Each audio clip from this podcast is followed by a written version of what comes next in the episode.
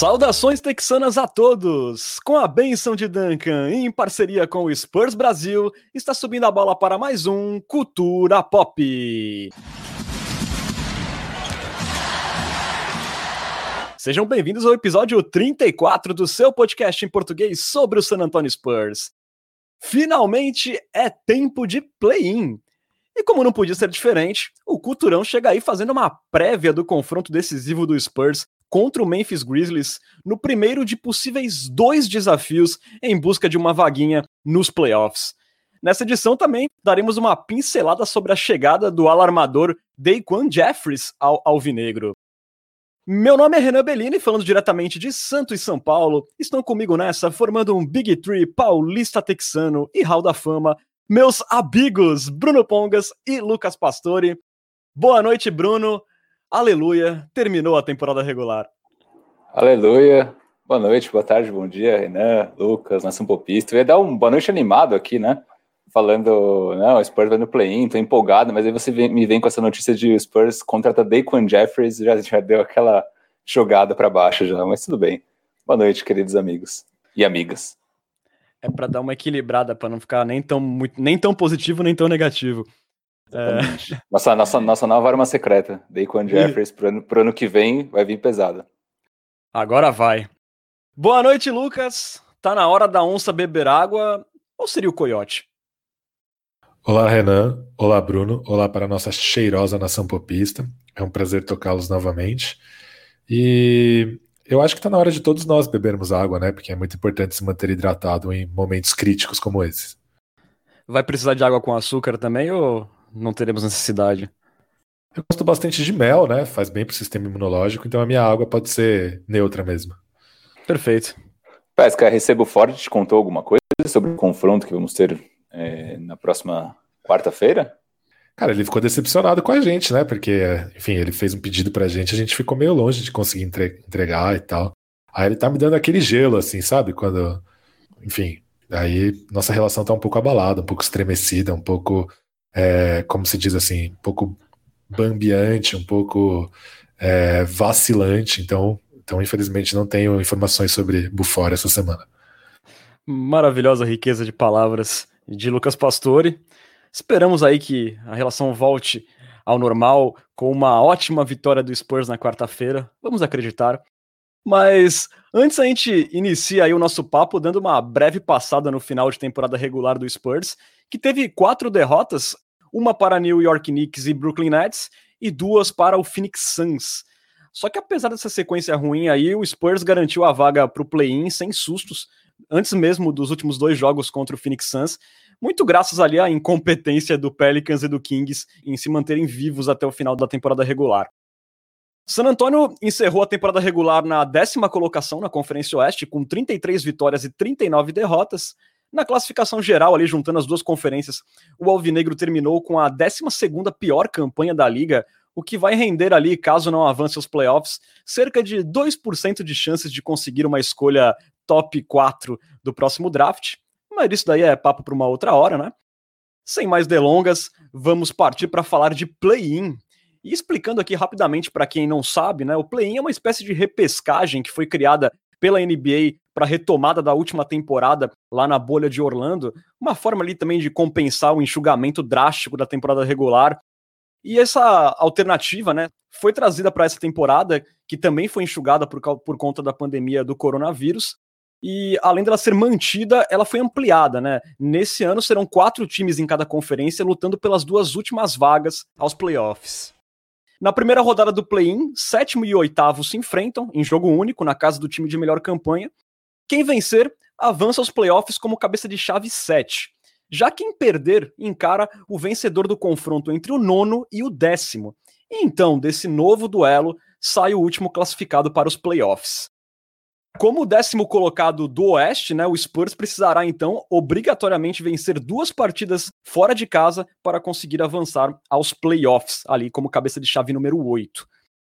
E o primeiro desafio nessa missão será quarta-feira, 8 e meia da noite, anote aí, lá no Tennessee contra o Memphis Grizzlies, que terminou na nona colocação com uma campanha ali 38-34, cinco jogos à frente do San Antonio Spurs. O Memphis, que recentemente contou com o retorno da sua segunda grande estrela, né, o Triple J, e no último mês da temporada regular teve aí 11 vitórias e 8 derrotas, enquanto o Spurs venceu 7 e perdeu 13 nesse mesmo período, né? Bruno, é, algumas edições aí a gente já vem falando que o Memphis era nosso preferido, é, aparentemente era o adversário menos pior para o Spurs encarar no play-in, e aí está, teremos o confronto com o Memphis Grizzlies. Mas afinal, o que, a nação popista pode esperar desse adversário nessa partida única e decisiva aí na quarta-feira? Boa. É, eu fiz um apanhado geral sobre ataque e defesa, mas acho que para começar, o Memphis é um time muito jovem, né? É um dos times mais jovens da, da NBA atualmente. É, e é um time que, mesmo apesar dessa, dessa jovialidade do elenco, conseguiu manter uma certa consistência ao longo da temporada. Mesmo tendo passado por problemas de Covid, o, o próprio JJJ que ficou muitos jogos fora, né? Voltou agora no final. Mas é curioso que o Memphis ele teve exatamente o mesmo aproveitamento antes e depois do, da parada do All-Star, o que mostra que o time conseguiu ser consistente é, ao longo da temporada. Foram exatos 55% de aproveitamento antes, né, isso em, em, vitórias e derrotas, né, em jogos, e 55% depois. Né, então mostra que apesar desse elenco jovem, o time conseguiu ser consistente. Falando sobre ataque especificamente, é o 15º melhor da liga, né, para ter um comparativo com o Spurs, o Spurs é o 19 então assim, é um ataque mediano, né, não é aquele ataque que bota medo é, em outros times, mas é um ataque que está ali na média da NBA, nos últimos 15 jogos, é, o Memphis foi o 18º melhor ataque e o San Antonio o 17º. Então, as duas equipes também, é, nesses últimos 15 jogos, não têm tido uma atuação ofensiva muito é, impactante, por assim dizer, né? O Memphis, principalmente. É, são dois times que cuidam bem da bola, no geral, né? O Spurs é o segundo na temporada e o Memphis é o terceiro na proporção assistências por turnover, que mede o quanto um time pode cuidar bem da bola. Só que nos últimos 15 jogos, o San Antonio é o, é o sexto, enquanto o Memphis é o décimo sexto. Então mostra também que nesses últimos 15 jogos a sequência de Memphis, apesar de em vitórias e derrotas não estar necessariamente ruim, com a bola na mão não necessariamente foi um time super eficiente. É, Memphis também é o 12 pior aproveitamento nos arremessos de quadra, aproveita só 46,7% e, é, e é o décimo nas bolas de três, aproveita 35,6%. Também é o sétimo que menos chuta bola de três. O Spurs é o pior nesse quesito, só para um efeito comparativo. Mas no geral são dois times que chutam pouco, de três, né? Então acho que se a gente puder fazer um, um, prognóstico do, de como vai ser esse jogo, eu diria que vai ser muito um jogo de ataque à cesta, muitos pontos no garrafão, do lado do Spurs potencialmente muito, muito mid-range. Memphis é o quarto time que mais pega rebotes na NBA, isso contando a temporada inteira, e é o quarto time que mais dá assistências. Acho que isso também fala um pouco sobre a capacidade, primeiro sobre a movimentação de bola do time, né, que tem jogadores que são bons passando, o próprio Kyle Anderson, ex-Spurs, é um exemplo disso. Também fala um pouco sobre a capacidade do Jamoran de criar arremessos para os seus, seus colegas. É o time que mais faz pontos de segunda chance, acho que isso é um efeito claro do Jonas Valanciunas, né, do, do lado pegando rebotes e fazendo ali as cestas do, de segunda chance. Para quem não teve oportunidade, dá, uma lida ali no, no review que o Matheus Gonzaga, nosso layupão, fez no, no Jumper Brasil, que ele fala justamente sobre isso, né, o quanto o Valanciunas é bom é, nesse rebote ofensivo em fazer esses pontos de segunda chance. Não é à toa que os, o Memphis tem os melhores números é, nesse quesito. É, o Memphis também, acho que também tem a ver com, a, com o impacto do Valanciunas em quadra e também com o quanto o Moran ataca a cesta. É o líder da NBA em pontos no garrafão. Né, o Spurs e o Spurs, em contrapartida, é um dos times que mais cede pontos no garrafão. Talvez a gente tenha um, um problema de matchup nesse sentido.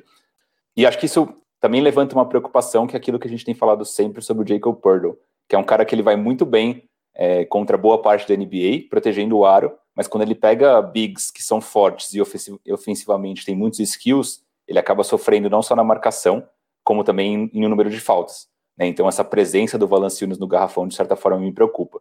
Acho que o Purtle ele vai ser muito útil é, contestando os arremessos depois do pick and roll, principalmente, né, com o Já saindo livre e o Purtle esticando o braço que ele é muito bom nesse tipo de jogada, mas se o Memphis começar a jogar de costas para cesta, de certa forma, acho que isso pode ser um alerta vermelho para nós. Fechando o, o, arco ofensivo, né, como eu tinha falado, o Memphis é um dos times que menos chuta de três e é um time e é um dos times que menos chuta mid-range também. Então é um time que de fato ataca muito a cesta, seja ali com, com o próprio Valanciunas fazendo cestas dentro do garrafão, seja com o Moran é, atacando a cesta e assim por diante. O Moran também, ele é um jogador que ele tem um aproveitamento ruim na bola de três, e também não tão bom em mid-range, né? O que de certa forma pode ser até um indicativo de o quanto o Spurs pode explorar explorá-lo nesse sentido. Né? Tem times fazendo isso, o próprio Warriors nesse último jogo é, fez isso com o Moran. Mas acho que esse seria um, um overview sobre o, o ataque de Memphis. Eu queria fazer uma observação sobre essa parte dos três pontos, né? Nos últimos 15 jogos da temporada, o Memphis chutou 33% apenas dos três pontos, o Spurs 32%, então os dois times vêm chutando muito mal do perímetro. E em compensação, como você falou, é, no garrafão, o Memphis vem aí nesses últimos 15 jogos com uma média de 55 por jogo e sofrendo apenas 49, né? então um saldo de mais 6 ali nesses pontos do garrafão, enquanto o Spurs vem fazendo 51 por jogo nesses últimos 15 jogos, mas sofrendo 55.6, né? Então um saldo negativo do Spurs é de menos 4.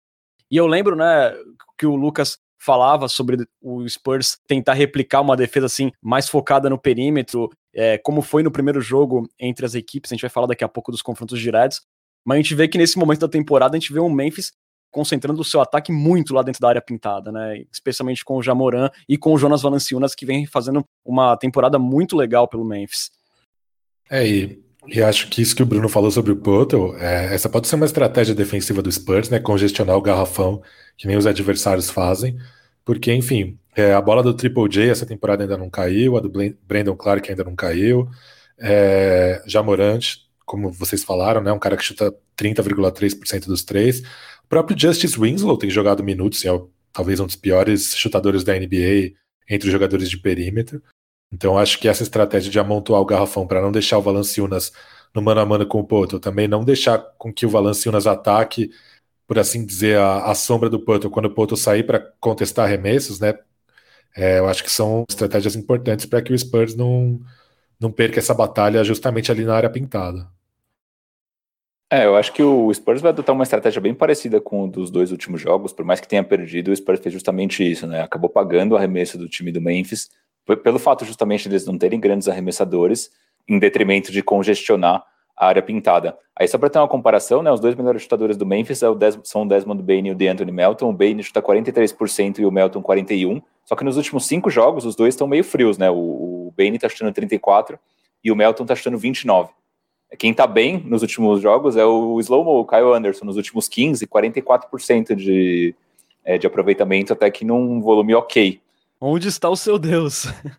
Onde está o seu Deus? Onde está o seu Deus? O Pesca, como, como bem falou, né? O JJ tá mal, 28,3%, e o Moran, como o Pesca disse, também 30%. Então, assim, é, tô até vendo um vídeo ontem é, que mostrou, estava mostrando como o Warriors defendeu o Moran durante a temporada. E foi justamente numa estratégia bem parecida com, que eu, com a que o Spurs adotou com o LeBron James lá em 2007. Vamos pagar arremesso porque esse cara não tá derrubando bola.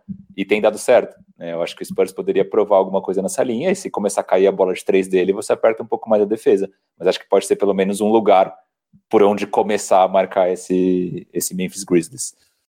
Só uma observação, né? É, daqui a pouco a gente vai falar dos confrontos diretos, mas é, essa estratégia que o Spurs usou nos dois jogos em San Antonio que perdeu, é, de pagar mais arremessos, acabou dando errado, mas também porque foi, foram jogos muito fora da curva, com coadjuvantes derrubando tudo. É, o Memphis chutou naqueles dois jogos combinados 55%, né? Então realmente foi um negócio atípico, né?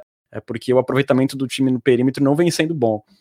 É, e lá no primeiro jogo o Spurs fez exatamente o contrário, né? deu mais liberdade para o Morando, é, mas foi o primeiro jogo da temporada, né? É, em detrimento de fechar o perímetro, só que naquele jogo o Moran deitou e rolou, fez 44 pontos, se não me engano. De certa forma foi bom, porque o Moran, por não ser um chutador, acabou fazendo cestas é, ali mais perto da, da, do nosso aro e acabou distribuindo menos jogo. O Spurs acabou tomando menos bola de três, se não me engano. O Memphis aproveitou 37% naquele jogo, o que não é necessariamente ruim, mas é bem melhor do que os 45, 50 que fez nos dois últimos jogos, né? Enfim, Sobre defesa, uh, Memphis tem a sétima melhor defesa da, da liga. O Spurs é a décima sétima. O Spurs chegou a ser uma das melhores defesas da, defesas da liga, mas nos últimos jogos jogou tão mal defensivamente que acabou puxando esse número lá para baixo. Nos últimos 15, Memphis é a décima primeira melhor defesa e o Spurs é a vigésima sétima. Então realmente é uma defesa aí que tá, tá mal. Acho que dá para dar um desconto aí para esses últimos 5, 10 jogos, talvez, que o Spurs parece ter entrado aí num ritmo de vamos ficar em décimo mesmo e e pegou uma tabela bastante complicada, né? Tem muitos contenders no meio do caminho nesse mês de maio. Exatamente, teve isso também, teve isso também. É, Memphis é o 12 time que pior defende o perímetro, cede 37,4% dos arremessos, e é o 13 que menos permite chute de três. Então aí só mostrando também um pouco como que Memphis hoje defende é, as suas bolas de três. É o terceiro time que mais força turnovers, 18,5 é, pontos por jogo via turnovers né, em, em, cada partida, é bastante, um dos líderes da NBA. É, só que nos últimos 15 jogos caiu para 19, então foi de terceiro para 19. Mostra também que Memphis, nesses últimos. Um pouco do que eu falava antes sobre o, o ataque também, né? Porque esse número acaba refletindo em ataque também. É, é, um time que rouba muitas bolas, mas nos últimos jogos acabou não aproveitando tanto isso. É, é o time que mais faz pontos no contra-ataque na liga, né? Então acho que é um dos carros-chefe ali, comandado pela velocidade do Jamoran. Esse contra-ataque de Memphis ele é perigoso. Foram 25 pontos de contra-ataque num dos jogos em San Antônio deles. É, num dos jogos, eles forçaram 15 turnovers de San Antônio que se transformaram em 30 pontos. Então, assim, realmente é, é algo para se assistir é, nessa partida, porque o Spurs é um time que até que vem cuidando bem da bola durante essa temporada, enquanto o Memphis é um ótimo ladrão de bolas. Então, assim, é um duelo que pode também ter uma certa importância nesse jogo. Exatamente. E aí, só para fechar, nas 38 vitórias que o, que o Memphis teve, eles conseguiram limitar seus oponentes a um aproveitamento de 43% na bola de quadra e 33,6% na bola de três.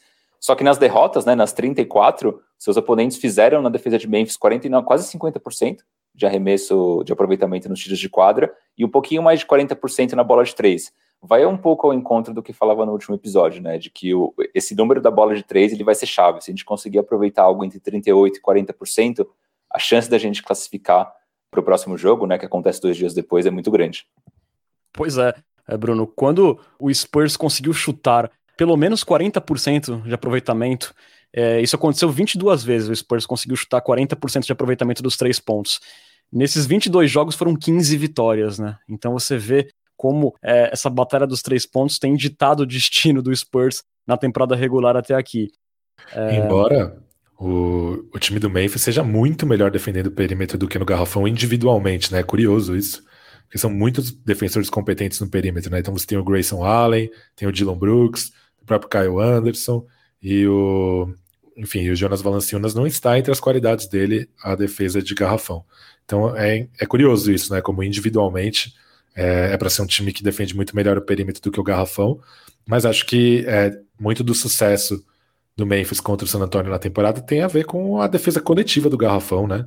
É, acho que isso com certeza chama atenção. Por falar em coletividade, nosso, nosso querido ouvinte Lucas Pesca acaba de resgatar 3 mil esporas para pedir para Renan Bellini ofender Kawhi Leonard, cujo time né, deu uma entregada aí na última rodada, uma entregada para o Thunder, né? Ficou meio esquisito assim, para fugir de adversários logo na primeira rodada dos playoffs. Parece uma coisa que um Bilontra faria, não parece não, Renan? Pois é, né? Condiz um pouco com o caráter aí de algumas peças do elenco, né? Que não, não é apenas uma peça, né? Vale lembrar, claro que tem a, ali a, a maior delas nesse quesito, mas temos ali algumas figuras estranhas. É, Judas da camisa número 2, Cobra Sonsa, desprovida de lealdade e gratidão. É, espero aí que receba o castigo pelo que aconteceu aí nessa última rodada da temporada regular. Gosta de cobras, né, Renan? Tem visto nas últimas é coisa de fã de Harry Potter, né? É coisa de fã de Harry Potter, isso, essa grande variedade de, de referências a cobras. Pois é, pois é, eu acho que condiz bastante assim, né? O animal, o traiçoeiro, bate muito bem, é uma ótima, é uma ótima comparação. Se Kawhi Leonard fosse ter ali sua escolha de casa no Harry Potter, ele iria para Slytherin? Ele iria para Falserina. Falserina. Boa. O Lucas estava falando sobre a defesa de Memphis no garrafão. É, no segundo jogo entre as equipes em San Antônio, o Spurs conseguiu apenas 32 pontos na área pintada, né? E, e aquilo ali foi determinante para o ataque travar, porque a gente sabe como o Spurs depende muito dessas batidas para dentro, do Keldinho, do DeMar DeRozan, claro, do DeJounte Murray. E a defesa coletiva do Memphis funcionou muito bem nesse aspecto nos dois jogos em San Antônio. O Mills falou sobre isso, né? Na coletiva que ele deu nessa segunda-feira, né, no shoot around do San Antonio Spurs, falou que o Spurs depende muito do driving kick para voltar a funcionar, né? Ou seja, levar a bola para dentro do perímetro e depois achar os arremessadores. E é curioso como o Greg Popovich tinha falado lá na bolha, quando o Derek White saiu machucado de um jogo contra o Sacramento Kings, se eu não me engano, que o Spurs sentiu muita falta dele justamente nesse fundamento, né, no drive and kick. É, realmente, então, novamente ele fazendo falta e pode ser um problema assim nesse nesse play-in, sem dúvidas. Talvez uma das coisas interessantes de ter o Looney Walker também no quinteto titular é ele conseguir fazer essa jogada, né? Ele é um cara também capaz de, no drible, quebrar a linha, a linha de defesa e conseguir infiltrar, dar uma quebrada na defesa e achar arremessadores no arco.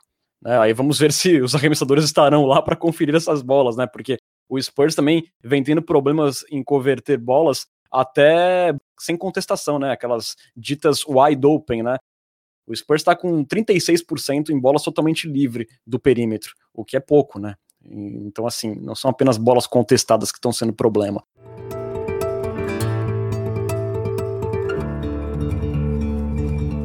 Já que o, a gente está falando tanto desses jogos que aconteceram entre as equipes, vamos dar uma relembrada. Foram três jogos lá no início da temporada regular uma vitória do Spurs em Memphis por 131 a 119 no primeiro jogo da temporada, um jogo ali que o Spurs teve uma grande atuação coletiva, sete jogadores passando dos 10 pontos, o DeRozan e o DeJounte Murray combinaram para 49 pontos, 18 assistências só os dois juntos, o Looney e o Keldinho também foram muito bem, é, e depois tiveram mais dois jogos, e aí foi ali uma minissérie em San Antonio, né? Dois jogos seguidos no AT&T Center, e foram duas vitórias do Grizzlies bem ruins, assim, pro Spurs, porque o Grizzlies vinha ali há uma semana sem jogar, porque o time tinha passado pelos protocolos de, de Covid, teve jogos adiados, então vinha sem ritmo, vinha sem o Jonas Valanciunas, e mesmo assim foram duas vitórias bem impactantes, uma por 129 a 112 e outra por 133 a 102, ali, duas sacoladas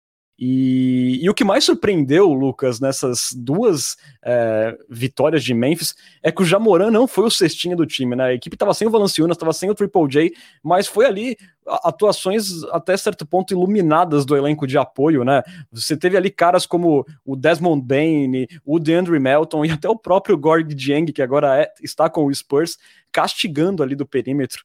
Foram 15 bolas de três pontos no primeiro jogo, 17 no segundo como o Bruno falou, o Memphis não é uma equipe que é conhecida por derrubar tantas bolas de três pontos, mas nesses dois jogos aconteceu. E, e foram duas partidas que o Spurs perdeu aí na batalha dos três pontos, perdeu na tábua de rebotes e sofreu mais de 55 pontos no garrafão. E aí acabaram vindo essas duas pauladas. É, você acha que, por esses jogos terem sido tão no começo da temporada, Lucas, dá para tirar alguma conclusão, algum aprendizado dessas partidas? Ou realmente está tudo muito diferente agora nesse cenário do play-in? Olha, está realmente tudo muito diferente, né? Então, por exemplo, a gente falou aqui como pode ser uma possibilidade defensiva o Spurs fechar o garrafão e pagar os chutes do, do Jamoran. Só que no primeiro jogo da temporada, o Jamoran fez 44 pontos. É, só que naquele jogo, o Spurs jogou com o, Aldridge como pivô por 29 minutos, né? Então, isso, apesar do Aldridge ter feito um bom jogo, né? Talvez tenha sido um dos melhores jogos dele na temporada ofensivamente, isso cobra um preço na proteção de aro, né? Então, o Aldridge jogou os três jogos, o Triple J não jogou nenhum, então é um, são times completamente diferentes agora. É, o, o, White só jogou dois desses jogos e, é, e foi numa fase em que ele ainda estava muito enferrujado primeiro jogo contra Memphis foi o jogo do retorno do Derek White. Exato. Você pegar o saldo de cestas de todos os jogadores do Spurs contra Memphis nessa temporada, o do Derek White é o pior.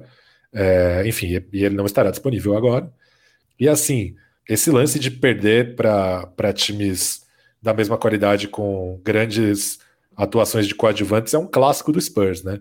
Mas dito isso, o elenco de Memphis é realmente muito profundo, né? É, principalmente nas posições 1 e 2 então, o Grizzlies teve sequências de jogos cheios de desfalques e o John Conchar, que é um DNP, ele fez jogos de múltiplos jogos de dígitos duplos. Então, é um elenco realmente muito profundo. É, se eu não me engano, o Justice Winslow também não jogou nenhuma vez contra o Spurs. É, então, além do Triple J, é mais um reforço para eles. É, então, a gente está falando de um time muito profundo, que ficou mais profundo, com dois reforços bem interessantes, contra um Spurs que ficou menos profundo, sem o Lamarcus Aldridge e sem o Derek White. Né? Então, realmente, é muito difícil tirar alguma coisa. Olhando aqui os dados, né? É, a gente tem três jogadores do Spurs que tiveram saldo positivos de cestas nesses três, nesses três jogos, ou seja, com eles em quadra, o Spurs teve saldo positivo, né? Então, o Rudy Gay teve um saldo positivo de 5,7 pontos, o Mills um saldo positivo de 3 pontos e o Portal um saldo positivo de 1,7 pontos. Era aquela formação de reservas que estava dando muito certo no começo da temporada com o Aldridge como titular, né? É, se você pegar as formações de cinco jogadores do Spurs que jogaram contra o Grizzlies, só três, que jogaram pelo menos cinco minutos, só três tiveram saldo positivo.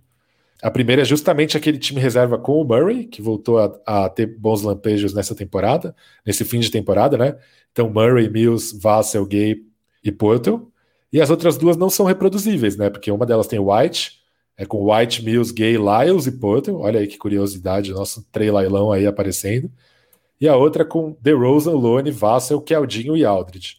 É, ou seja, é muito difícil tirar alguma coisa disso, né? Porque essas escalações do Spurs não são reproduzíveis e o adversário vai ser muito diferente, né? Principalmente nessa questão de, de tamanho com o Winslow e o, e o Triple J, sendo que eles jogaram boa parte da temporada com o Kyle Anderson na posição 4. É... Eu ia perguntar para você, Lucas, se você acha que o Memphis vai utilizar esse elenco tão profundo, né? Porque a gente falava semana passada justamente sobre, de repente, a possibilidade do Pop é, deixar o Vassell fora da rotação nesses jogos. Você acha que o Memphis é, vai continuar usando ali, igual foi na temporada regular, usando mais ali de três reservas na rotação mesmo? Eu acho que principalmente nas posições 1 e 2, eles vão limitar um pouco a, as possibilidades. Então, caras assim como Desmond Bain talvez não, não tenham muito tempo de quadra. Você tem ali o Jamoran, o Dylan Brooks e o nosso querido Grayson Allen. Talvez as posições 1 e 2 fiquem limitadas a isso. E aí você tem, claro, você pode jogar alguns minutos com os três, formações mais baixas, mas você também tem o Kyle Anderson, também tem o Justice Winslow, e aí tem o Triple J e o Valanciunas. Eu acho que o grosso vai ser isso. É, mas como é um elenco muito profundo, né? Então, como a gente falou, é, ainda tem o De Anthony Melton também, que é, que é um cara fixo nessa rotação, né? Então, mas, pô, de repente as bolas de três estão caindo, talvez eles apostem um pouco mais no Melton.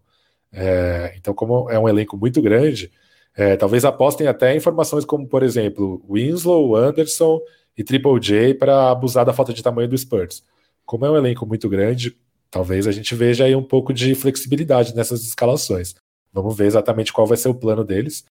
É, mas uma coisa que eu vejo como positivo nessa falta de dados aplicáveis é justamente que isso pode ser uma vantagem para o Spurs, ou na verdade a ausência de uma desvantagem, justamente por causa da resistência que o Greg Popovich às vezes mostra de fazer ajustes, né? Então, se a gente tivesse um cenário muito repetitivo em relação aos três jogos, talvez Memphis levasse um pouco de vantagem se fizesse algum ajuste mais assertivo, enquanto o Spurs jogaria sempre com aquela rotação que a gente está acostumado. É, como vai ser tudo terreno novo para os dois times, talvez a gente possa até confiar na, na capacidade do Greg Popovich de adaptar melhor, fazer um plano de jogo do zero melhor do que o de Memphis. Então isso pode ser uma coisa positiva até para a gente pensando nesse jogo. O que eu ia comentar é que, pelo menos a, a, julgar como foi o jogo contra o Warriors, né? Eu diria que o Memphis vem com uma rotação até que compridinha, por assim dizer, para o jogo contra o Spurs, né? No jogo contra o Warriors, a gente teve o Bane jogando 29 minutos. Hoje eu não consigo imaginar o Bane é, não jogando tantos minutos nessa rotação, justamente pela possibilidade do chute de três que ele traz para a quadra. E o próprio Melton também por conta disso, né? Por mais que o Melton tinha puxado o dado de que ele nos últimos jogos não vem chutando bem, ainda é um dos melhores é, chutadores do time na temporada. O Melton contra o Warriors jogou 21 minutos, o Bane 29. Depois a gente teve o Brandon Clark jogando 14, né, teve uma redução drástica aí da minutagem do Clark, é, acho que muito por conta da volta do JJJ. Aí a gente teve o Tyus Jones, né, irmão do 3, jogando 10 minutos, e o Xavier Tillman jogando só 3. Mas imagino que pelo menos Clark, é, Bane e Melton devem ter uma minutagem até que boa, e provavelmente o Tyus Jones também joga em alguns minutos o que eu talvez fique pensando se faz sentido trazer para a quadra é o Grayson Allen, né, que teve jogos bons contra a San Antonio, fez uma temporada até que boa, né, o sujo lá, como diria Lucas Pastore, é, mas não jogou nesse jogo contra o Warriors, né, então poderia ser um cara que, dependendo da marcação que o Spurs fizesse, alguém para derrubar bolas de três durante o jogo, até pensando que o Memphis não é esse time muito bom na bola de três é, e que carece, né, então é, a gente poderia pensar que esse jogo com o Warriors é, foi uma amostra do que a gente pode ver no play-in, porque também era um jogo decisivo, né? E a gente viu ali o banco predominantemente com Melton, Bane e o Clark jogando mais minutos, né? Só que esse banco, ao mesmo tempo, ele somou apenas 14 pontos, somando os três juntos, né? Então, de repente, diante dessa ineficiência dessa formação no banco de reservas do Memphis, pode ser que a gente veja alguma alteração nesse jogo com o Spurs, né? Eles têm essa alternativa. É, falar do Grayson Allen, que talvez é, a utilização dele ou não vai depender do trabalho defensivo do Brooks no DeRozan, né? Se o Brooks fizer um bom trabalho, talvez não precise do Grayson Allen mesmo, mas se o DeRozan estiver levando vantagem, talvez o Grayson Allen vá, venha do banco. Exatamente. Eu acho que esses ajustes eles vão acontecer ao longo do jogo, né? Porque o, não se sabe ainda como o Spurs vai marcar Memphis, né? E acho que dependendo de como o Spurs estiver marcando, o técnico do Memphis vai fazer alguns ajustes.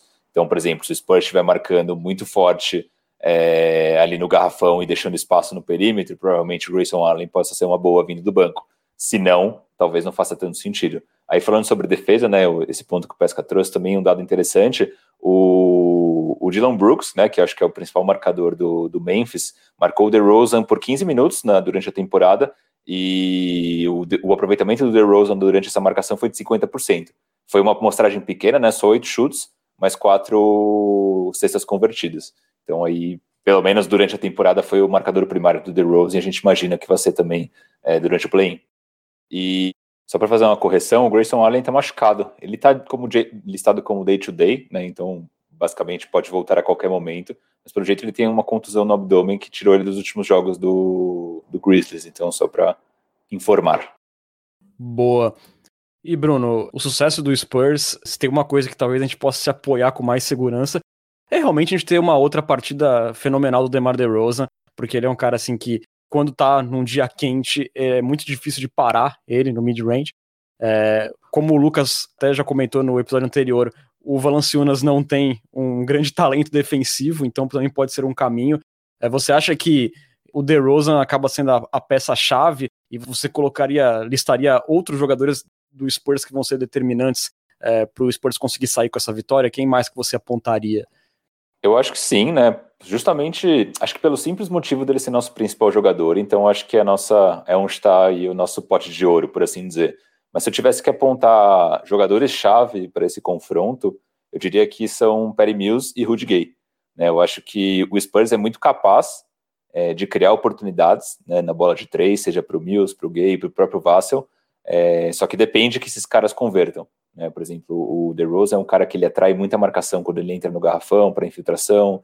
É, mais ou menos o mesmo que a gente fala pro, do Jamoran, é, nossa preocupação defensiva com o Moran, acho que é a preocupação parecida que o Memphis teria com o DeMar DeRozan. O próprio Keldon Johnson, DeJounte Murray, são caras que eles atacam muito a cesta e acabam abrindo o perímetro. Então o Spurs cria oportunidade para esses chutadores, e se esses caras estiverem conseguindo é, converter esses chutes, aí o, o, o Spurs larga com muita vantagem na frente. Né? Acho que são dois times que têm um estilo de jogo até que parecido. Né? São dois times com é, ataque à cesta muito forte e com um perímetro não tão bom. Né? Então acho que são times até que meio espelhados, por assim dizer. Então, para mim, é, por mais que o DeRozan seja o nosso principal jogador e ele ter uma boa atuação seja chave, para mim a chave está em, em Perry Mills e Rudy Gay converter essas oportunidades criadas. Boa, Lucas, apenas complementando aí o que o Bruno falou, né? O Mills quando converteu 50% dos arremessos de três pontos, o Spurs teve 14 vitórias e 6 derrotas, né? Só que nos últimos 15 jogos, o Perry Mills teve apenas 3 partidas de 40% de aproveitamento. Então, assim, é um cara assim que foi muito importante para o Spurs conseguir algumas vitórias improváveis no início da temporada. Naquela vitória em Los Angeles contra o Clippers, ele anotou mais de 25 pontos. Então, assim, tanto o Mills quanto o Rudy Gay eles têm as bolas de três pontos que o Spurs tanto precisa, mas elas precisam cair, né? E até se a gente pegar um pouco o jogo contra Milwaukee, como aconteceu, foi uma noite iluminada, mas essa noite iluminada passou pelos dois ali combinando para nove bolas de três pontos. Você também acha que eles podem ser chaves para essa vitória? É, concordo. Eu também tinha separado eles dois, mas o Keldinho para falar. É, eu falaria o DeRozan pelo simples motivo de que o DeRozan ele tem sido muito regular essa temporada, né? É difícil a gente pensar, poxa, esse jogo o Spurs não ganhou porque o DeRozan jogou mal. Geralmente o Spurs não ganha jogos porque o DeRozan não tem ajuda suficiente, né? Então, nesse caso, é, recentemente o John Schumann, o jornalista especializado em estatísticas do site da NBA.com, postou um estudo de quais são os jogadores que arremessam a maior porcentagem de bolas de três do time. É, ou seja, que mais concentram as bolas de três do time. Ele postou lá e o Derek White e o Perry Mills eram o nono e o décimo dessa lista de toda a NBA. Ou seja, dez, estão entre os dez jogadores que mais concentram o volume de bolas de três da equipe. Então o Perry Mills é muito importante, muito, muito mesmo. É, acho que mesmo se tiver numa noite ruim, ele vai ser importante, porque talvez ele seja o arremessador mais respeitável do Spurs. É, principalmente porque, enfim, o Devin Vassell não conseguiu se estabelecer, no fim das contas, como um arremessador essa temporada. É, claro que isso não é um julgamento final, mas acho que hoje o Vassell não é um arremessador respeitável, principalmente porque terminou a temporada um pouco mais em baixa, teve trechos melhores na, na temporada. Desde a lesão do Derek White, quando o Vassell teve mais minutos, né, jogando aí em média 22 por jogo, 22 minutos por jogo, ele tá com aproveitamento de 22% nas bolas de três pontos, né? Então, realmente, é, isso dificulta a permanência dele em quadra. Exatamente. É, e tem o Rudy Gay, né? Que, diferentemente do Perry Mills, ele tem sido um, um, chutador mais constante, mais confiável, mas com um volume bem menor. E eu acho que ele vai ser muito importante também na defesa do Triple J, e por isso eu coloco o Keldinho também, porque vai ser um desafio para o Keldinho também conseguir marcar o Triple J. E, e mesmo do outro lado da quadra, né? Atacar o Triple J como ele ataca outros jogadores, na base da peitada violenta, como a gente brincou aqui. É, então, assim, eu acho que o Spurs pode ganhar o jogo, mesmo com o Keldon Johnson sendo dominado. Mas se o Keldon Johnson conseguir pelo menos equilibrar o matchup dele com o Triple J, aí acho que as coisas melhoram bastante. Então eu acho que realmente Gay, Keldon Johnson e Mills vão ser os jogadores-chave do Spurs nesse confronto.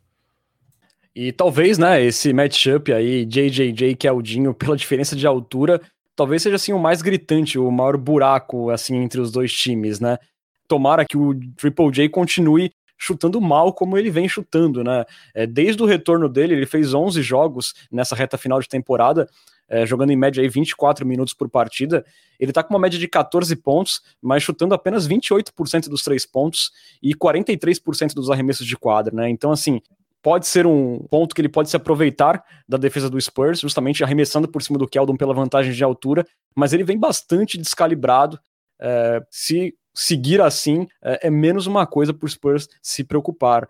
É, Bruno, eu acho que talvez seja realmente o único buraco que possa existir assim de dificuldade de matchups entre as duas equipes, né? Total. É, aquilo que a gente já falou, né? Se o JJJ tiver uma noite boa, obviamente isso pode ser um problema. Mas também se tiver, vamos supor que ele pegou ali duas, três bolas e converteu elas, a gente pode fazer um switch na rotação e colocar o Rudy Gay em cima do JJJ e minimizar esse problema, né? O DJ, apesar de ser um cara mais alto e mais forte que o Gay, não é um cara que joga tanto de costas para cesta, então não correria tanto risco é, de levar ele para o garrafão e fazer jogadas por ali. É, e acho que o Rudy Gay conseguiria compensar com altura e envergadura e contestar esses arremessos. O próprio Vassell poderia ser uma alternativa pelo, pela envergadura, né? mas eu não, não é o jogador que mais me preocupa, para ser sincero, o, o JJJ Renan. E aí, um último, a gente estava falando de matchups, né?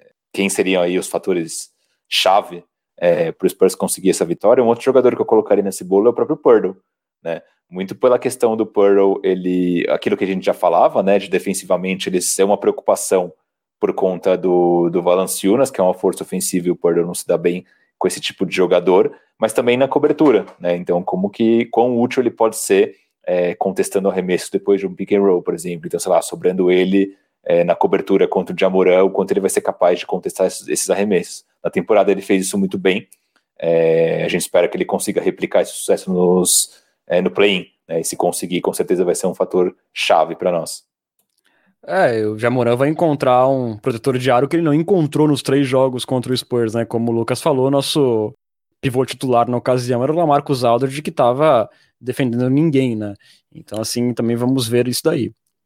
Posso propor um debate surpresa aqui, pegando vocês de calças curtas?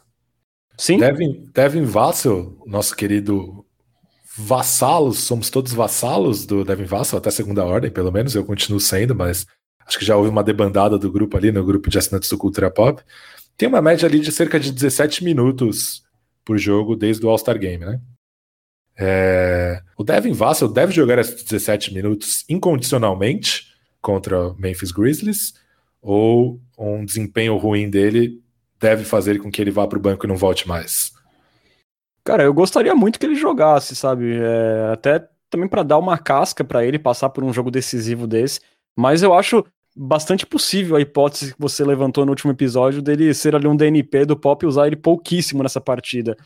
É, eu acho assim, o que tá pesando contra o Vassell realmente é o desempenho dele nos últimos jogos, não só na bola de três pontos, nessa sequência sem o Derek White, ele passou a ter mais espaço ele está cedendo como marcador primário aos oponentes 60% nos arremessos. Então, assim, ele não está conseguindo, nesse período, contribuir em, em, nenhum dos dois lados da quadra, né? Então, acho que isso pode pesar para o Pop e limitar bastante. Mas eu gostaria de da tentativa com o Vassell naquela segunda unidade. Se você fosse Greg Popovich e o Vassell entrasse no jogo jogando muito mal, machucando a chance de vitória, você manteria o plano, dando todos os minutos planejados para ele. Não, não, eu, eu, eu, vou muito da, da circunstância. Se o cara tá mal, assim como eu falo que o Perry Mills em jogo que ele não tá derrubando nada, ele tinha que ter sido sacado durante a temporada regular, eu acho também que se o Vasco tiver perdido e não tiver tendo nenhum impacto, beleza, você cortar os minutos dele, né? É um jogo decisivo, é tudo ou nada, não tem muita margem.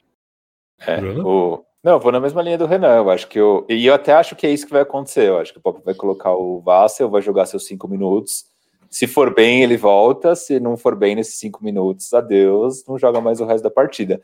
Acho improvável um DNP. É, não descarto 100%, mas acho improvável. O que, que, você acha? Se eu acho provável, o que eu faria? Não, o que, que você acha que vai acontecer? E o que você faria? Né? São duas perguntas muito diferentes. Essa. Não, eu acho que ele vai jogar um pouco. Acho que ele vai jogar os minutos planejados, na verdade, essa linha, assim, talvez um pouco menos porque, obviamente, esse número de 17 minutos por jogo foi inflado por todos os jogos que o Spurs poupou jogadores. É, a média dele em abril, na verdade, foi de 12 e pouco. Então, acho que esses 10, 12 minutos ele vai jogar. O que eu faria é o seguinte: se o Devin Vassell estivesse jogando mal, eu, é, eu acho que dá para separar o jogando mal em dois, duas categorias. Se ele estivesse escolhendo bem os arremessos, é, movimentando bem a bola, mas a bola não estivesse caindo, eu manteria ele em quadra sem problema nenhum porque, para mim, a parte mais importante do Spurs no play-in é o aprendizado. Mas se ele tivesse cometendo erros defensivos bestas, forçando arremessos, é, quebrando jogadas, aí eu colocaria ele no banco, porque eu acho que parte do aprendizado é ele merecer o direito de estar em quadra. Então, é, eu separaria a minha avaliação nesses, nessas duas categorias. É, eu acho que a gente pensa parecido, de certa forma, né?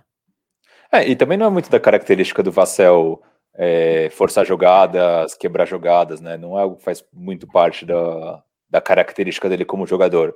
Acho sim possível que ele faça algumas cagadas na defesa e isso seja um motivo para ser sacado. Mas no ataque não é algo que me preocupa tanto, não. É, eu, acho, eu acho que grande parte da, da piora dele do começo da temporada para cá tem a ver também com que o fato de que as defesas aprenderam a lidar com ele, né? Antes tinha pouquíssima informação disponível sobre o cara, né? Nem Summer League ele jogou. Claro que tem os dados universitários, mas não são a mesma coisa, né? O cara tá jogando ali contra futuros contadores. E, e o Devin Vassell atacando closeouts, ele é bem pior do que arremessando, né? Então, é, quando o Devin Vassell recebe uma bola no perímetro, você pode atacar o arremesso com toda, com toda a capacidade física que você tem e, e deixar ele te bater no drible, porque a, a, a, ameaça é bem menor, né? Então a gente viu o Devin Vassell tentando muito mais arremessos de meia distância, mais para a reta final da temporada, justamente por isso, né? Atacando closeouts e finalizando de dentro do perímetro. Até acho que ele foi bem fazendo isso, mas é, o principal arma dele ofensiva é a bola de três, né? E as defesas têm tirado muito disso. Então, é, acho que tem a ver com isso também. Eu, eu acho que tem uma questão, um quê de adaptação das defesas, mas ao mesmo tempo a gente tem visto arremessos do Vassel livre e ele não tem conseguido derrubar essas bolas, né? E acho que parte do, do torcedor, pelo menos os torcedores, os nossos coiotes prêmios estarem um pouco brochados com o Vassell, acho que está relacionado justamente com essa parte ofensiva do jogo dele, né? Porque ele veio com isso como um carro-chefe. Não, o Vassell ele é muito limitado, mas ele é bom na bola de três e na defesa, que é o que garante ele em quadra. E ultimamente ele tem sido um cara que, beleza, ele mala e mala consegue defender, né? E de acordo com a estatística que o Renan trouxe, male, e não tem conseguido derrubar as bolas no ataque. Então, um cara que vem com fama de 3D e não consegue nem 3D é um cara inútil, por assim dizer. É óbvio que aí não quero ser injusto com o Vassell, né? É uma, é uma amostragem pequena da temporada, tem todo o fator dele não ter tido Summer League, preparação, treinamento durante a temporada e tudo mais. Isso tudo conta mas eu só estou tentando justificar um pouco da, do desânimo, por assim dizer, do torcedor vendo o Vassell é, nesse, nesse final de temporada. E acho que também tem sempre a sombra do Halliburton, né? Acho, que isso vai assombrar o Vassell, o Vassell para sempre, do ponto de vista de torcedor corneteiro. Pode ter surgido um apelido para o Vassell nessa, nessa frase aí, você percebeu? Qual? O tree, tree and G, que não tem tree nem G, seria Devin Vassell um end?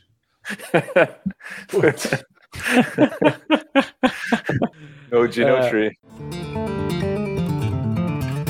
Que, que beleza.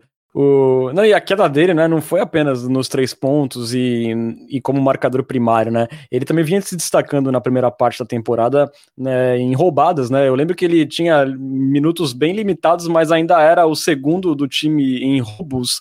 E nesse, nesse período, desde a saída do Dark White por lesão, ele conseguiu apenas quatro roubos em 12 jogos, né? Então ele teve uma queda geral, digamos assim. Só, só para fechar, Renan, vale lembrar que somos contra a caça às bruxas da Devin Vassell. Vocês também, né? Imagino que sim. É. é... Meu Deus. Olha lá, olha lá, lá vem. Lembra que eu falei do Lucas Samanit no mundo das ideias? Uhum. é isso, né? Quando, é, quando o Greg Popovich não coloca o novato em quadra, ele na nossa cabeça, ele é sempre o best case cenário, né? Porque a gente não tá vendo o cara jogando e fazendo merda. Então acho que essa é uma boa oportunidade para a torcida do San Antonio Spurs refletir se ela gosta de novatos ou se ela gosta do potencial dos novatos e se ela está disposta a vê-los é, tendo uma temporada de novato, né? Porque quanto tempo a gente não fazia, quanto tempo não fazia que a gente não via um, tempo, um novato tendo uma temporada de novato? Talvez o último tenha sido The Juan Blair, que eu lembro de cabeça, assim. O cara faz merda, é, é isso que, que faz parte. Então acho que a gente fica muito ali com, com o mundo das ideias na cabeça, mas a realidade não é tão bonita assim, né? Sim, mas deixa eu fazer aqui uma pequena defesa. Ele também entrou com o time vivendo o seu pior momento, né, digamos assim, numa tabela dificílima, perdeu ali, né, o, o Derek White e a confiança do time parece que caiu junto em alguns jogos ali com a postura cor corporal, todo o time muito ruim. Então acho que também isso pode contar um pouco, mas claro que ele está com desempenho abaixo, especialmente nas bolas de três pontos, que é uma coisa que ele só depende da mecânica dele para converter, né? Porque a maioria delas são livres. Ah, mas só Outra deixando claro que isso que eu falei foi uma defesa ao Vassel. Eu acho que isso é uma temporada normal de novato, oscilação, ainda mais de um novato que não teve tempo de adaptação e tal. Eu acho que não há nada mais natural que isso. É, a gente lembra lá no começo da temporada, uma coisa que preocupou foram os vídeos dele arremessando do jeito estranho, né? A mecânica dele Pode ser que ele ainda esteja tentando encontrar a melhor mecânica, né? Porque, enfim, teve pouco tempo de treinamento, é, pouco tempo para se aperfeiçoar com a comissão técnica do Spurs, que se notabiliza por isso. Que eu acho que está exagerado é a reação, não o desempenho ruim do Vasco. É, e também um outro ponto é que nós, torcedores, né, não só nós três, mas a torcida inteira, somos volúveis, né? Então, acho que a gente acaba comentando e agindo de acordo com o que a gente acaba vendo nos jogos. E a sequência do Vasco é ruim, mas ao mesmo tempo, por exemplo, a gente tem visto o Trey Jones que entrou jogando bem aí nesses últimos jogos, e já tem torcedor falando: não, não dá para tirar o Trey Jones da rotação. Sem lembrar que o Trey Jones, quando entrou lá atrás, não conseguiu produzir nada ofensivamente, né? Então acho que faz parte também essas críticas ao Vassell que a gente acaba vendo um pouco da volatilidade dos torcedores, né? Exatamente. É, a gente falou aqui, né, sobre a importância natural do DeMar DeRozan, falou é, de como o Spurs vai precisar também conseguir atacar o Valanciunas, como o Porto pode ser importante na cobertura do Jamoran, que foi algo que a gente não, não viu ainda nessa temporada. Falou sobre a importância do banco de reservas do Spurs ali, encabeçado pelo Rudy Gay e também pelo Perry Mills, a, pela capacidade deles conseguirem converter bolas de três pontos, que coloca o Spurs com outras possibilidades de vitória. É, e um outro ponto aqui que o Matheus Gonzaga levanta, que também a gente estava falando do Keldinho, eu achei bastante interessante. Ele fala aqui sobre os problemas é, de rebotes defensivos do Triple J, e é justamente um ponto forte do Keldinho, né? Então, de repente, se ele tem aquela desvantagem na defesa contra o Triple J, ele pode, de repente, atacar uma fraqueza do jogador do Memphis na outra tabela, que a gente sabe muito bem que o Keldinho tem um ótimo desempenho nos rebotes. Vocês concordam com o Matheus? É, cara, acho que sim, acho que sim. É, acho que esse é um dos carros-chefes do, do Keldon, né? A gente viu aí jogos excelentes dele nesse sentido na temporada. Acho que, se não me engano, foi contra o Knicks, talvez, que ele pegou, fez ali um jogo de mais de 20 rebotes, é, que foi uma parada absurda. Então ele é um cara que realmente, se ele conseguir essa agressividade do, nesse jogo do play-in, com certeza pode ser um diferencial. Principalmente nas jogadas em que o Valanciunas fica ali meio perdido. Moscando. No, é, moscando, perdido ali no meio de um pick and roll o Potel e o, e o Keldinho atacando a tábua contra o Triple J, pode ser uma boa, mas aí também tem a questão da defesa de transição, né? É, Para o Spurs vale mais a pena tentar esse rebote ofensivo ou cuidar da defesa de transição justamente para conter um, um ponto forte do, do Grizzlies. É uma, uma escolha difícil, né? Talvez uma, um dos pontos que, pelo menos como eu li o que o Matheus falou, né? Ele pode me corrigir se eu estiver errado. É, um, algo que o Keldon faz muito bem é pegar o próprio rebote, o rebote ofensivo, né? Então, por exemplo, não ele sair correndo que nem um louco para pegar o rebote de um arremesso do Perry Mills, mas ele atacando o, o JJJ, errando e pegando o próprio rebote. Ele é um cara que ele vai muito bem nesse ponto de segunda chance do próprio arremesso, né? Então, talvez possa ser por aí também, não sei. Mas eu concordo, se for do, dessa outra forma, eu me preocuparia talvez um pouco mais com a transição defensiva. Antes da gente fechar a discussão aqui, que a gente já tá com o tempo avançado da nossa live, eu vi aqui bastante gente comentar é, sobre o duelo Porto e Valanciunas, porque o Valanciunas vem sendo assim uma força ofensiva. É, Pesca, te preocupa essa defesa mano a mano, de repente, do Porto em cima do Valanciunas? Acho que não muito. É, acho que, na verdade, o Porto acaba sofrendo mais com pivôs mais atléticos, assim, que o atacam mais na base da fisicalidade. E o Valanciunas é um cara que ataca mais na base do trabalho de pés, é, do toque suave ali ao redor do aro. E acho que o Poto pode ir um pouco melhor, até porque o Valanciunas não é o cara que cava muitas faltas e tal, não, pelo menos não tanto quanto um cara como o Embiid, por exemplo. É claro que pode ser um fator de desequilíbrio para Memphis, sim, mas acho que não é o matchup que mais me preocupa, não. Eu acho que o matchup ali na posição 4 acaba me preocupando um pouco mais.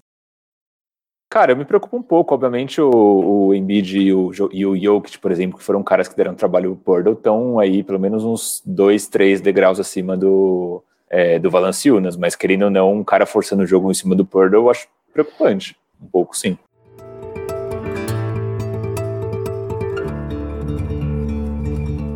Bom, senhores, vamos partir então pro palpite, aquele momento que você pode se queimar com a torcida. É... Mas antes de eu pedir o palpite de vocês, eu, eu jogo aqui um dado, assim, uma, uma informação só para colocar um elemento a mais. A gente viu o Spurs nessa temporada, né? Com uma intensidade diferente de jogo para jogo, né? Em jogos contra contenders, a gente viu um time elétrico, como foi até recentemente contra o Milwaukee Bucks, e alguns jogos, assim, terríveis contra equipes mais fracas, contra o próprio Houston Rockets remendado, até contra esse próprio Memphis, nessa minissérie no qual o time perdeu dois jogos no AT&T Center. A gente via também uma intensidade é, diferente dentro de casa e fora de casa, isso até tem alguma conexão com o recorde tão pior dentro do AT&T Center, onde o time teve algumas posturas modorrentas diante de adversários mais fracos ou do mesmo nível. Então, Bruno, o que, que você pensa? Qual o seu palpite para esse jogo, depois de a gente ter analisado tudo isso, levando em conta que vai ser um jogo eliminatório que a gente presume que o Spurs vai entrar, vai entrar com a faca nos dentes, ligado na defesa, brigando por cada bola. É, o que, que, a gente pode esperar? Cara, eu esperaria. Uh, eu espero, na verdade, um jogo bem parelho. Né? São times parecidos, são dois times jovens, dois times que têm características iguais, por assim dizer. Difícil opinar, cara. Acho que tá 50-50. Obviamente eu vou de Spurs por puro coração, mas se o Memphis ganhar, não vai ser surpresa nenhuma. Acho que não vai ser um jogo que vai ter uma vantagem muito grande para ir nos lados, né? Acho que vai ser um jogo parelho até o final e vai acabar sendo muito decidido no quanto os ataques vão é, conseguir converter os seus arremessos, principalmente na bola longa. Né? A gente tem falado disso é, em episódios anteriores e eu acho que aqui faz muito sentido até por a gente pensar que são dois times que não são muito bons nesse tipo de arremesso. Então, os times que não só conseguirem criar esse tipo de arremesso, mas conseguirem derrubar, eu acho que vão, vão largar muito na frente. Boa. E você, Lucas? É, o fator de jogar fora de casa e ser um jogo de tudo ou nada contribui para as chances do Spurs? Rapaz, é, também tô nessa do Bruno, né? Tanto Spurs quanto Grizzlies não, não são times que têm um Stephen Curry capaz de explodir e de repente colocar 30 pontos de vantagem. Então eu, acho, eu também prevejo um jogo bem equilibrado. É, a própria capacidade defensiva dos times aliada com os problemas ofensivos, eu acho que vai ser um jogo bem equilibrado. Mas não, não estou muito otimista, não. É, o Spurs sem o Derek White passa bem pouca confiança, né? Tem, tem, é, terminou a temporada bem baixa. O Spurs com o Derek White na temporada foi um time 50%, né? Ganhou 18, perdeu 18. Então essa diferença de seis derrotas em relação às vitórias foi construída basicamente nos jogos sem White. Então eu, é, eu acho que vai ser equilibrado, mas eu tô com um, um ranhetismo aí. Não estou prevendo coisas muito bonitas, não. Pois é, aqui dando meu palpite, eu prevejo aí uma vitória no minuto final com o DeMar DeRozan pegando fogo ali no mid-range e avançaremos aí para, se tudo der certo, jogar com o Los Angeles Lakers na segunda fase do play-in. O, o, Rafa Giuliani falou que ele não tá, tá nem preocupado com o play-in, cara. Ele tá preocupado com o Jazz. Então, confiança tá lá em cima da, da torcida.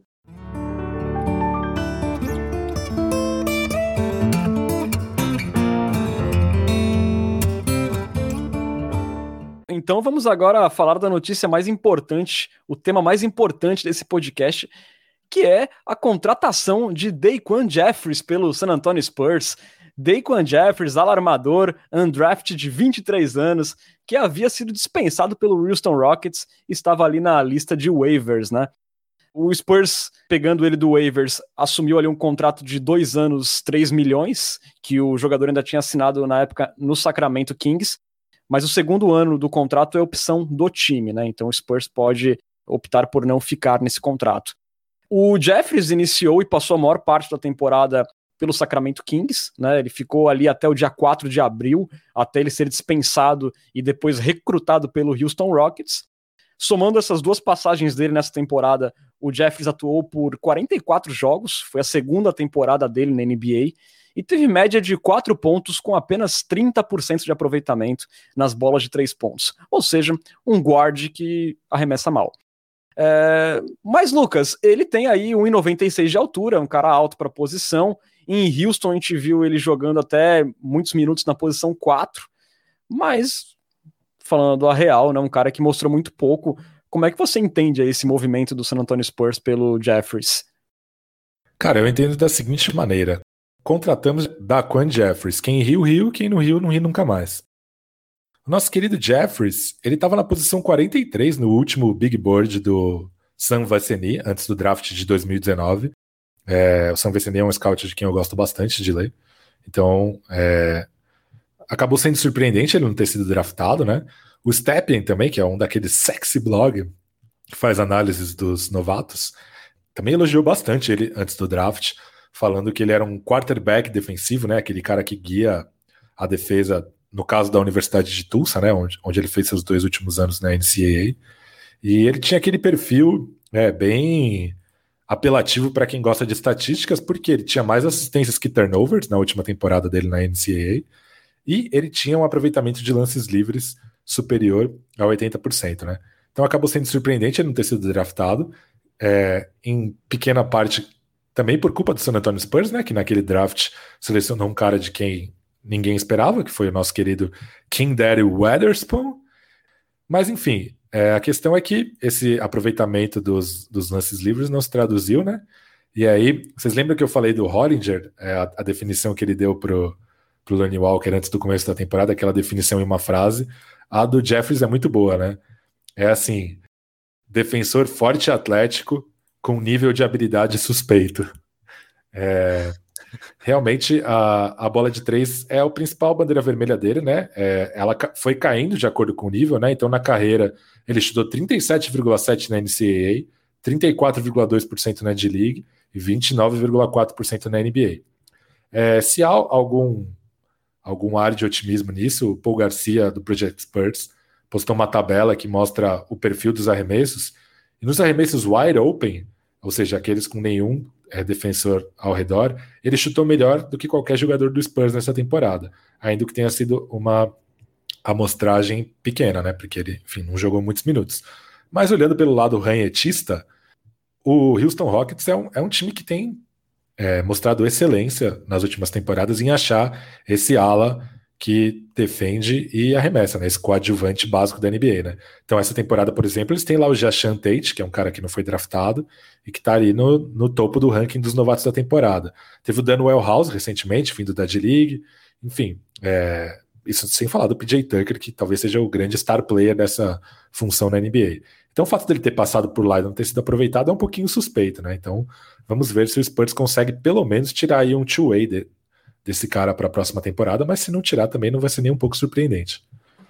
Digamos que começar a carreira na NBA sendo dispensado por Sacramento Kings e Houston Rockets pós-desmanche não é o melhor início que podemos dizer, né?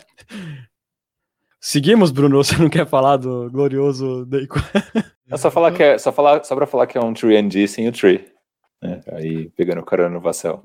Vamos seguir aqui, não, né?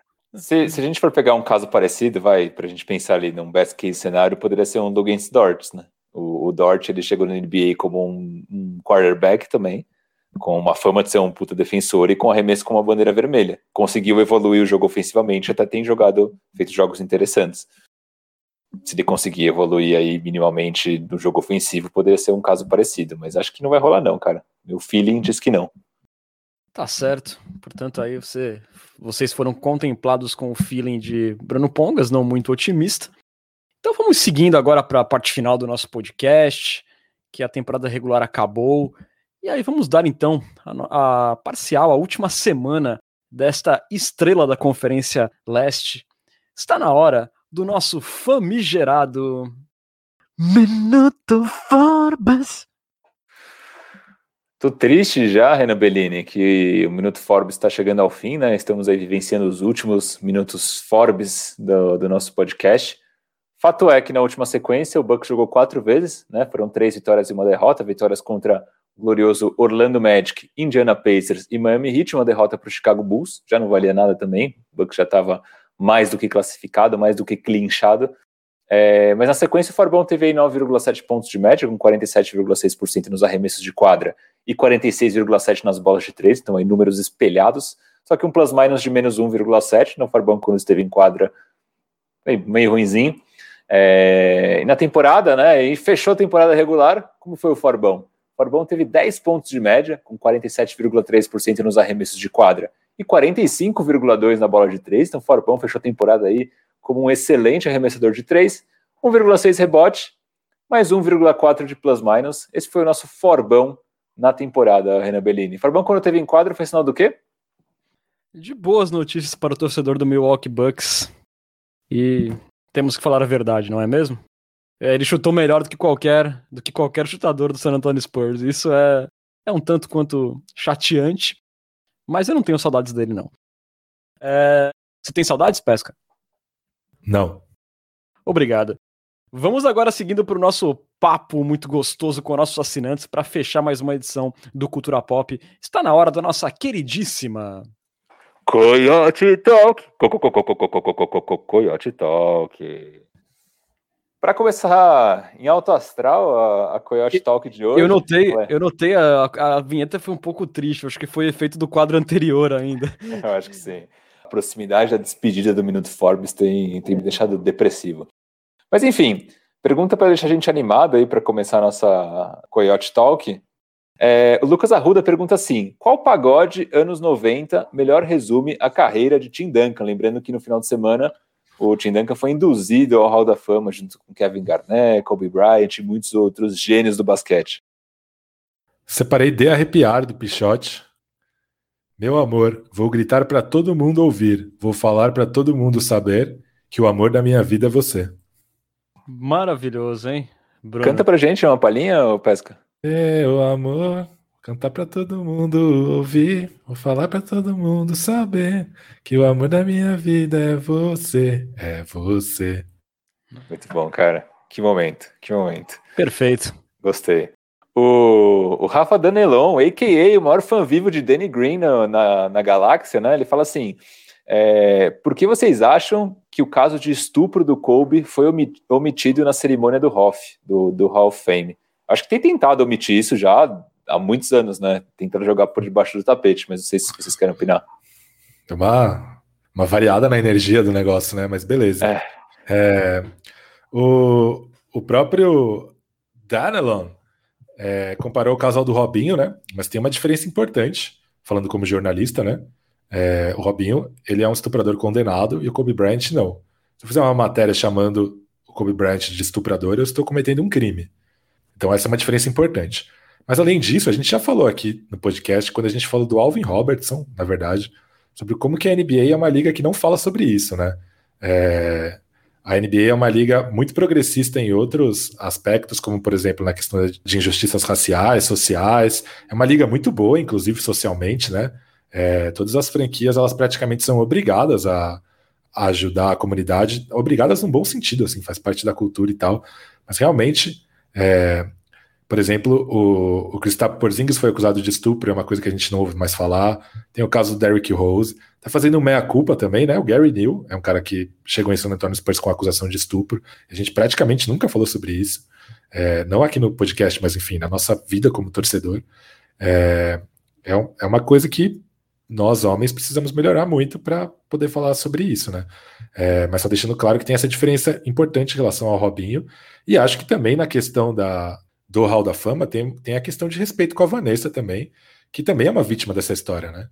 É, como ela foi discursar lá, a esposa do Kobe Bryant, acho que também teve essa questão de respeitá-la é, no momento de luto dela, de respeito à memória do, do relacionamento deles. Então acho que tem tudo isso envolvido. É, tem muitos casos na NBA, né? Tirando esses que você falou do, do Rose, do Porzingis, tem casos de agressão também, né? O Kendrick Nunn, Rodion Kuruks, é, e Jason vários Kidd. outros. Jason Kidd, vários que acabam sendo jogados aí para debaixo do tapete e acabam caindo no esquecimento, né? Eu mesmo, como torcedor, nem lembrava desse caso do Gary New, para a gente ver o quanto isso é, é jogado para debaixo do tapete aí por parte da, das franquias e da própria NBA, que acaba é, corroborando com esse tipo de, de comportamento. E o Gary Neal até é um cara que a gente trata de uma forma até folclórica, né? Pela aquela bola dele contra o Memphis Grizzlies, a gente lembra bastante dele. Eu mesmo não, não sabia desse caso. Pois é. Movendo o jogo, vamos para uma pergunta dele, Fábio Monterrosso, que ele fala assim: Vassell ou Lune? Quem foi melhor como titular? Ah, como titular acho que é fácil, né? O Looney Walker acabou tendo um desempenho melhor. Como reserva, eu gostei acho que mais do Vassell. Se pegar ali o começo da temporada, eu gostei bastante do desempenho dele. Mas titular o Lune. Vocês só podem manter um para a próxima temporada, Vassell ou Lune, Lucas Pastore? A pergunta para mim ficou bem mais difícil, né, cara? Mas tudo bem. Pode responder é... as duas. Não, eu acho que o Lune foi melhor em todas, em tudo, assim. É, tanto no, na segunda unidade quanto no time titular. É... Mas eu acho que eu manteria o Vassell, porque eu acho que o, o, o Vassell, o Lone é um pouco redundante com o Derek White, com o Dejante Murray. E eu já não acredito mais tanto no potencial dele de ser uma estrela um dia.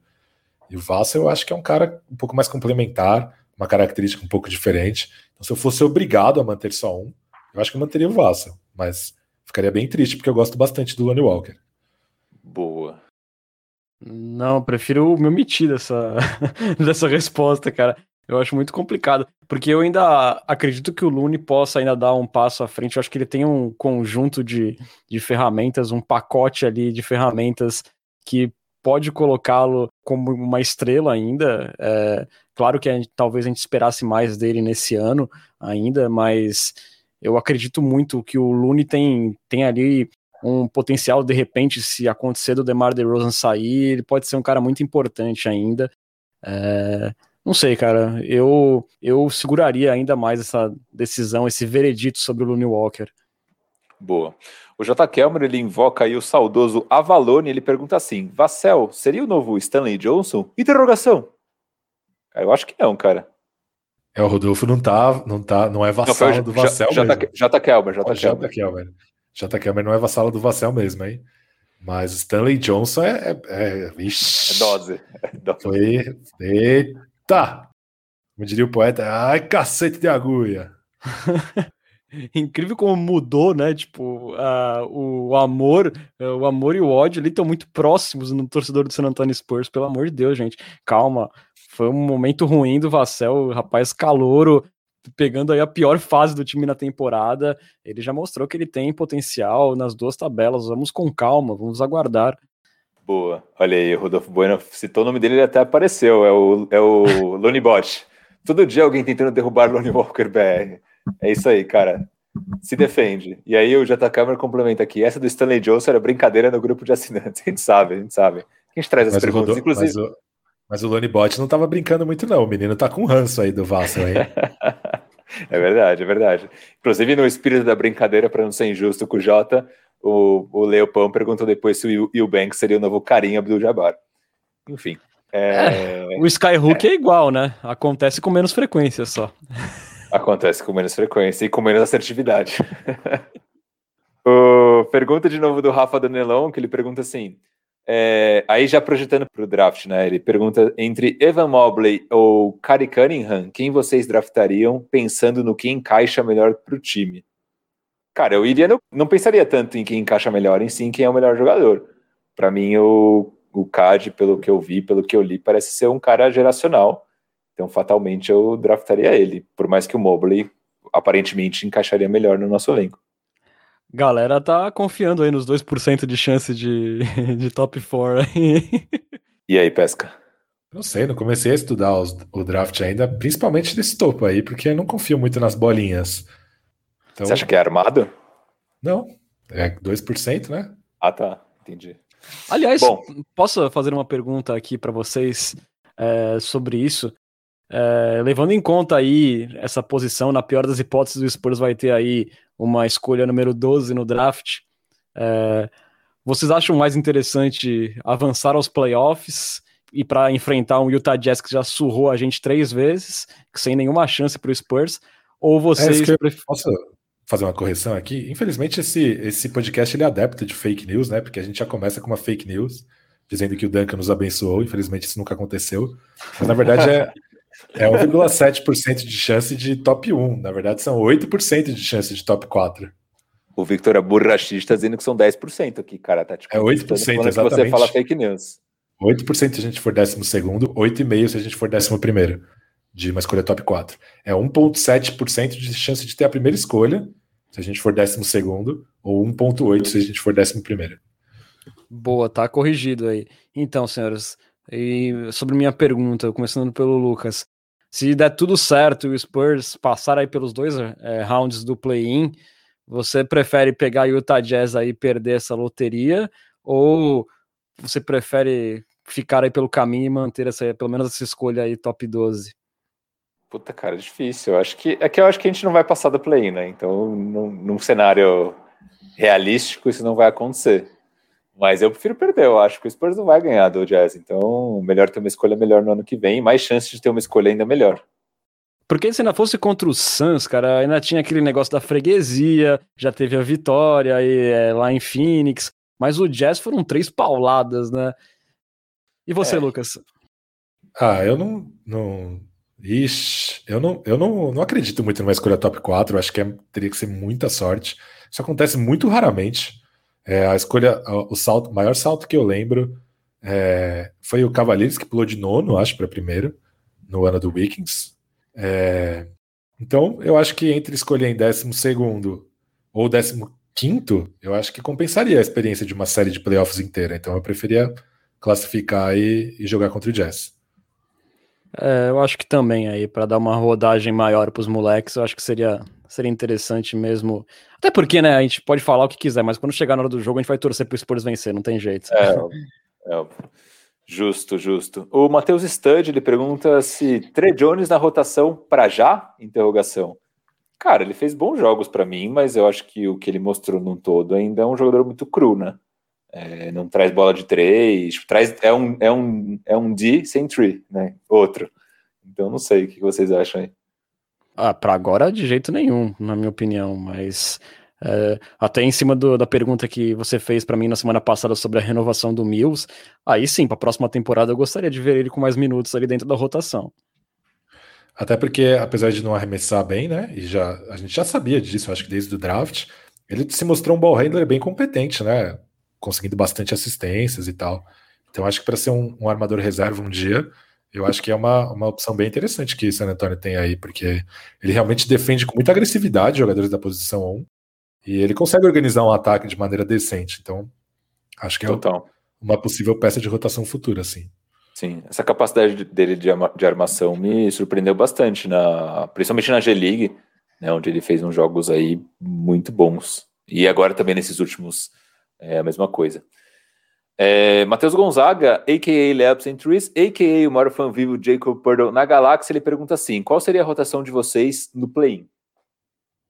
Minha seria a que terminou a temporada mesmo, mas cogitando armar essa rotação de um jeito que os minutinhos, minutinhos, bem pequenininhos, do Eubank sejam com os titulares para o Purdle jogar os minutos dele o máximo possível com reservas.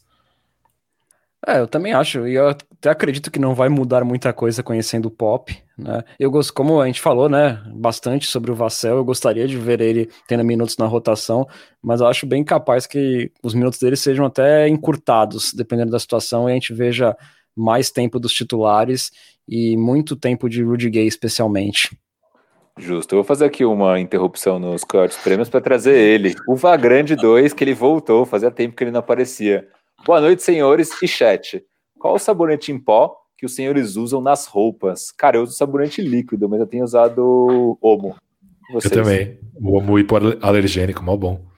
Eu uso Tixan, o é Surf é o nome, se não me engano. É uma caixa aí de 2 quilos. É... Mas em pó ou líquido? É em pó, é em pó, é em pó. Personalizado aí pra praia do Renan, né? Exatamente. Surf, Santos, né? Praia tudo a ver, embora eu não vá muito na praia. Justo. Respondido, Vagrande. É, voltando aqui com o chat, a última pergunta é do J. Kelmer, ele fala assim, falando um pouco do próximo jogo e do nosso querido poeta, é muito otimismo pensar numa evolução ofensiva do jogo dele para um parecido com o do Valanciunas? Ou o Purdle é isso mesmo e o que vier agora é lucro? Eu vou de opção 2, ele é isso mesmo e o que vier agora é lucro. Eu vou de opção 2 também, eu, já, eu acho que o que já temos agora já é lucro, né? Perto do que de repente a gente imaginava há um tempo atrás.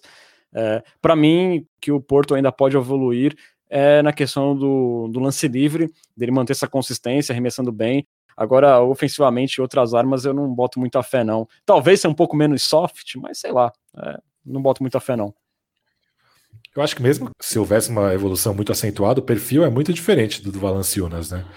Eu acho que a principal coisa que o Porto pode melhorar dos dois lados da quadra é o trabalho de pés, né? Primeiro, para defender melhor o perímetro, né? Defender em espaço. É, eu acho que ele não é ruim defendendo em espaço, mas ele pode melhorar, porque ele tem mobilidade, né? Ele não é aquele cara pesadão, estilo Ilgauskas, mas às vezes ele, se, ele parece se movimentar com um pouco menos de, de. Não é exatamente de velocidade, mas de. Fluidez. Não sei se é exatamente de fluidez, mas parece que os, o primeiro passo dele demora muito. Acho que é uma questão de trabalho de pés mesmo. Eu acho que ele tem capacidade para ser fluido, para ser um pouco mais rápido. É... Na defesa e no ataque também, porque ele, ele é um passador muito bom estaticamente, mas ele não é aquele cara que consegue o passe no short roll, que nem o Thiago Splitter conseguia, né? Ou seja, estabelece um corta-luz, recebe a bola, tá atacando a cesta, no meio do caminho acha um passe. Porque ele, com a bola principalmente, ele parece que tá ali com um freio de mão puxado, né? Mas eu acho que é justamente por causa dessa questão do trabalho de pés que limita um pouco o atleticismo dele. É, é. Então, eu acho que esse é, é o melhor, maior ponto de evolução dele, é, se é que é possível, né? Se é que já não é isso, e dane-se.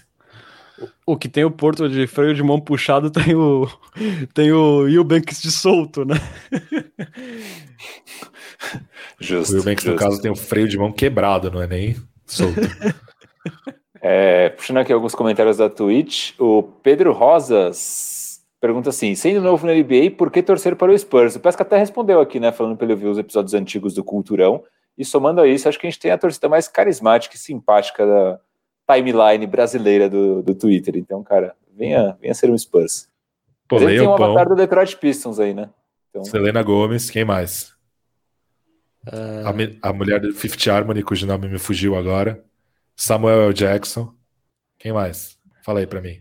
Ah, famosos que, que torcem pro Spurs? Não só famosos. Temos o Vitor Aburachid. Que outra torcida tem o Vitor Aburachid? Rodolfo Bueno, Lune BR. Quem tem, bueno. quem tem o Lune BR? Rafa Giuliani, que acaba de lembrar aqui também, que nós temos o Coyote. H. Perseu.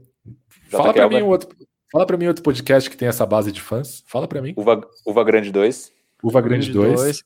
Kikes Kicks Conexão Portugal Brasil. Olha lá, que maravilha. que mais?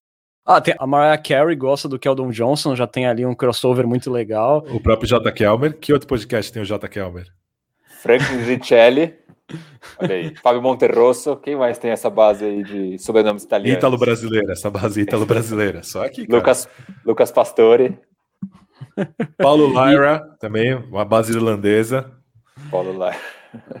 e, e assim, né? Mas se você não conhece essas pessoas maravilhosas porque você não é assinante do Cultura Pop, você vai lá e escuta nossos episódios históricos, nosso episódio do Spurs na era Jordan. São dois episódios contando ali a ascensão da franquia San Antonio Spurs, que começa lá atrás com George Gervin, passa por David Robinson, depois por Tim Duncan, o maior de todos, e aí a gente um dia ainda vai continuar essa história, por enquanto só temos esses dois episódios, mas aí uma, franquia maravilhosa, exemplo de coletividade, do coletivo à frente do individual, uma grande família, que, como sempre, tem às vezes uma laranja podre ou outra no meio do caminho, mas a maior parte dela é uma grande família maravilhosa, a franquia que menos perdeu playoffs aí, que menos ficou de fora dos playoffs na história da NBA, o grande San Antonio Spurs.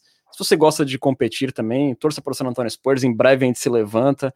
E temos aqui também o nosso melhor elenco de podcasters do Brasil. Nossa, agora me achei, hein?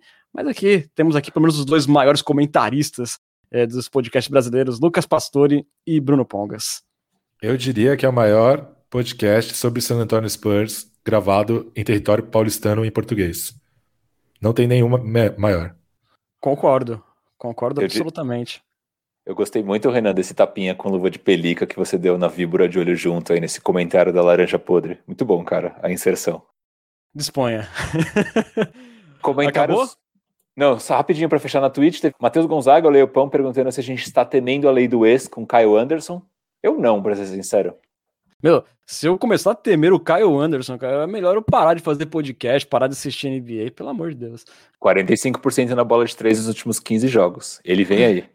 Se, a gente perder por, se a gente perder por causa do Kyle Anderson, cara, eu não apareço aqui semana que vem ou essa semana ainda.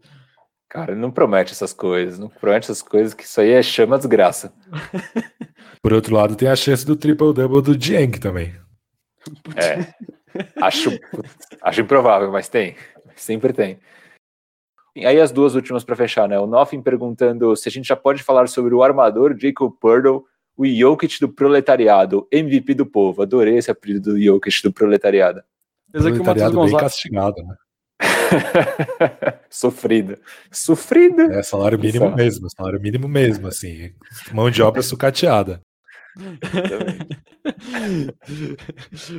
Matheus Gonzaga gostou da comparação, mas não gostou do comentário de Lucas Pastor, eu tenho certeza. Exatamente. E para fechar, o Lucas de Lima 121 pergunta assim: o resultado do play-in afeta na loteria ou é 100% definido na temporada regular? O resultado do play-in afeta sim. Quem for o play-in não vai para a loteria. É, e aí os, os 16 times dos playoffs são ordenados de acordo com a campanha e os 14 times que ficaram fora dos playoffs é, são, também são ordenados de acordo com a campanha, mas aí vão para a loteria. E aí quem teve a pior campanha tem mais chance de conseguir a primeira escolha. Mas assim, dentro do play-in, não sei se essa era a dúvida também dele, se o Spurs avançar um round do play-in, ele sobe de posição? Aí a resposta é não, o Spurs está travado ali em décimo. Justo. Aí pintou uma agora no Twitter, só para fechar rapidinho, é, Renan, que é da Leona Garcox, que ela pergunta assim: Eu queria saber se tem algum candidato a destaque improvável para o play-in. Eu só não entendi se é no, no play-in como um todo, né, entre todos os times, ou se é um destaque do Spurs, de acordo com os últimos jogos. Pode ser que seja o Spurs. Em vossas opiniões. Destaque do Spurs, improvável, tem alguém que vocês mencionariam? Quem que ninguém espera nada, mas que pode ser uma surpresa? Eu acho que não, pode cara. Ser o fácil. É, eu acho que. E eu, eu, acho que dentro de todos que a gente falou, eu acho que o Vassel é o único que poderia ser improvável, né? Porque a gente espera alguma coisa. A gente não ficaria surpreso se de repente o Looney Walker fizesse 20 pontos. A gente não ficaria surpreso se o Keldon Johnson tivesse um jogo de 18, 10. Não, não ficaria surpreso. Não, não é assim o mais, o mais esperado, mas pode acontecer. Agora, se de repente o Vassell, nos raros minutos dele, sei lá, derruba três bolas de três pontos e se mantém em quadra, Acho que pode ser o, o Devin Vassell. Esperamos que seja Devin Vassell. Sou Aí, vassal ó. de Vassell. A gente gosta dos ouvintes que trazem a verdade para a mesa. Matheus Gonzaga fala de Drew Wilbanks, nosso grande projeto. Fala que ele seria bem improvável. E a Kix comenta do Keita Bates Diop. Acho improvável que o Diop entre, para ser sincero, mas né, vamos torcer para que ele mas entre a... seja. Mas a Kix é a maior fã viva na galáxia de Keita Bates Diop. Diopeira. O Gabriel Zicador fala do Perry Mills, mas acho que o Perry Mills não entra na, na, categoria surpresa, porque a gente espera que ele faça bola de três, né? Vamos ver se de fato isso acontece. Enfim, fechamos, acho, Renan. Beleza. Então vamos aí fechando essa bagaça maravilhosa. Você sabe que você pode seguir o Cultura Pop nas redes sociais. Estamos no Twitter, no Facebook, no Instagram, no arroba Cultura Pop Pod.